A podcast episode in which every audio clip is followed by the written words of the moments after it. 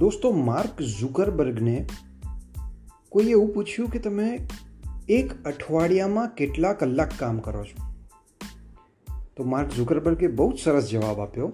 તેમણે કહ્યું કે એ ડિપેન્ડ કરે છે કે તમે કામ કોને કહો છો. કેમ કે કામ આપણે જ્યારે કહીએ ત્યારે એના અવર્સ ફિક્સ હોય. પણ જ્યારે કામ જ ના હોય તો અવર્સ ફિક્સ હોય. તેમણે કહ્યું કે હું હંમેશા એ જ વિચારતો હોઉં છું કે હું લોકોને કેવી રીતે કનેક્ટ કરીને રાખી શકું?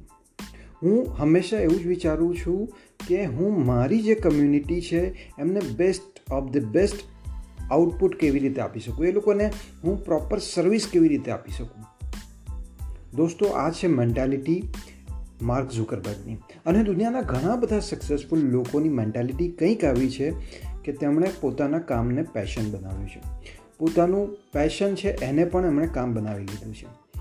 તો આપણા માટે સવાલ એ છે કે આપણા કામમાં જો પ્રોડક્ટિવિટી ના આવતી હોય, તો આપણે એ સવાલ આપણને પૂછવાની જરૂર છે કે શું આપણને આપણું કામ ગમે છે ખરું? દોસ્તો, હું છું ચિરાગ પટેલ, જોશીલું ગુજરાતમાં આપ સૌનું સ્વાગત છે અને આજનો જે ટોપિક છે, એ ટોપિક છે કે પ્રોડક્ટિવિટી કેવી રીતે કામમાં વધારી શકાય. તો આજે હું ત્રણ વસ્તુ ઉપર વાત કરવાનું છું. આ ત્રણ વસ્તુને જો ફોલો કરવામાં આવશે તો આપણું જે કામ છે, કામની જે પ્રોડક્ટિવિટી છે, એ આપણે ચોક્કસ વધારી શકીશું. તો પહેલામાં પહેલી વસ્તુ છે રિસ્પોન્સિબિલિટી રાઈટ માઇન્ડસેટ સાથે એક રિસ્પોન્સિબિલિટી લેવાની જરૂર છે. એક સવાલ હું તમને પૂછું કે તમે કામ કરવા માટે જીવો છો કે જીવવા માટે કામ કરો છો? કેમ કે દુનિયાના મોટાભાગના જે સક્સેસફુલ લોકો છે, એ કામ કરવા માટે જીવે છે. પણ આપણે શું જીવવા માટે કામ કરીએ છીએ? પંચ્યાસી ટકા લોકો એવા છે કે જે ખાલી જીવવા માટે એટલે જેટલા રૂપિયા મળે છે એ રીતે જ કામ કરે છે અને આ નંબર વન રીઝન છે, કારણ છે કે જેનાથી આપણે કામને એન્જોય નથી કરી શકતા. આપણે કામને કામ જ સમજીએ છીએ. એટલે આપણે એન્જોય પણ નથી કરી શકતા અને એમાંથી રિઝલ્ટ આપણને મળતું નથી. સો પહેલાંમાં પહેલું બી રિસ્પોન્સિબલ રિસ્પોન્સિબિલિટી કોના માટે? પોતાના ગ્રોથ માટે. આપણે આપણો ગ્રોથ જાતે કરવાનો છે. એ ગ્રોથ કેવી રીતે આવશે? પહેલાંમાં પહેલું માઇન્ડસેટ ચેન્જ કરો કે જે કંપનીમાં આપણે કામ કરીએ છીએ, અથવા તો જે આપણો પોતાનો બિઝનેસ છે. એ બીજા કોઈના માટે નહીં. એ આપણા માટે, આપણી કંપની માટે અને કસ્ટમર્સના પ્રોબ્લેમ્સને સોલ્વ કરવા માટે આપણે કામ કરીએ છીએ. We are going to help them in any situation તો આપણો માઇન્ડસેટ પહેલો ચેન્જ કરીએ. પોતાની જે ગ્રોથ પોતાનો જે ગ્રોથ છે એની રિસ્પોન્સિબિલિટી આપણી છે. અને લોકોને મદદ કરવાનું એક માઇન્ડસેટથી કામ કરીએ. હવે બીજી વસ્તુ હું તમને કહું છું. સેકન્ડ થિંગ ઇઝ કે લોકો પોતાનું પ્રોડક્શન વધારવા માટે પ્રોડક્ટિવિટી વધારવા માટે મોટિવેશનનો યુઝ કરે છે. મોટિવેટ થવા માટે ટ્રાય કરે છે. બટ એ મોટિવેશન કેટલો ટાઈમ ચાલશે? થોડો ટાઈમ તો અહીંયા સમજવાની જરૂર છે એક principle that is pain and pleasure pain મતલબ કે આપણને કોઈ વસ્તુનું દુઃખ લાગવું. પેઇન આપણે પેઇન ખબર છે દરેક લોકોને કે પેઇનને આપણે હંમેશા અવોઇડ કરવા માટે કામ કરીએ છીએ. આપણે પેઇનને આપણી આપણી જિંદગીનો ભાગ નથી બનવા માંગતા.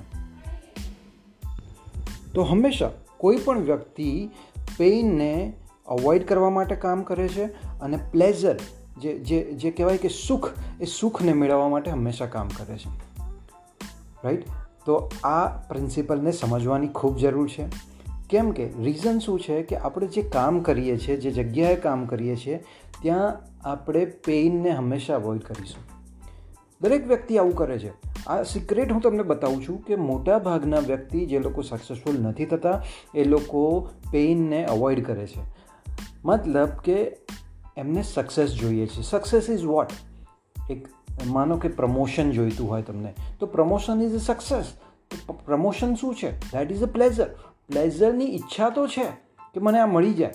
પણ એના માટે જે પેઇનને તમારે પેઇનની સાથે જ કામ કરવું પડશે. એને તો તમે અવોઇડ કરો છો. તો યાદ રાખો કે પેઇનને અવોઇડ નથી કરવાનું. પેઇનને પ્રેમ કરશો તો જ તમને એ પ્લેઝર મળશે.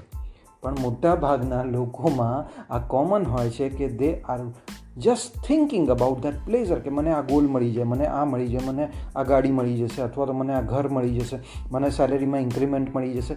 But what about the pain એ પેઇનને તમે અવોઇડ કરશો તો એ કોઈ દિવસ નહીં મળે. સો પેઇનને અવોઇડ કરવાની જરૂર નથી. પેઇન તો આનો પ્રોસેસ છે પેઇન તો આનો પાર્ટ છે. You have to go through that તો પેઇનને ગળે લગાવજો હવે. બરાબર?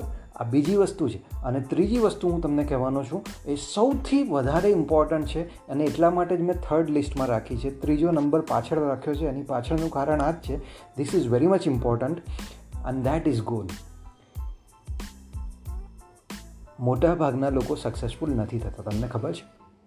નેવું ટકા લોકોથી વધારે લોકો એવા છે કે જે વિધાઉટ ગોલ કોઈ પણ ટાર્ગેટ વગર, કોઈ પણ ગોલ વગર જ કામ કરે છે. એક દિવસ સવારથી લઈને રાત સુધી આપણે જો ઘરની બહાર નીકળીએ ને, કોઈ પણ ટાર્ગેટ વગર, ખબર નથી કે ક્યાં જવું છે, શું કરવું છે, કોને મળવું છે, કંઈ જ ખબર નથી.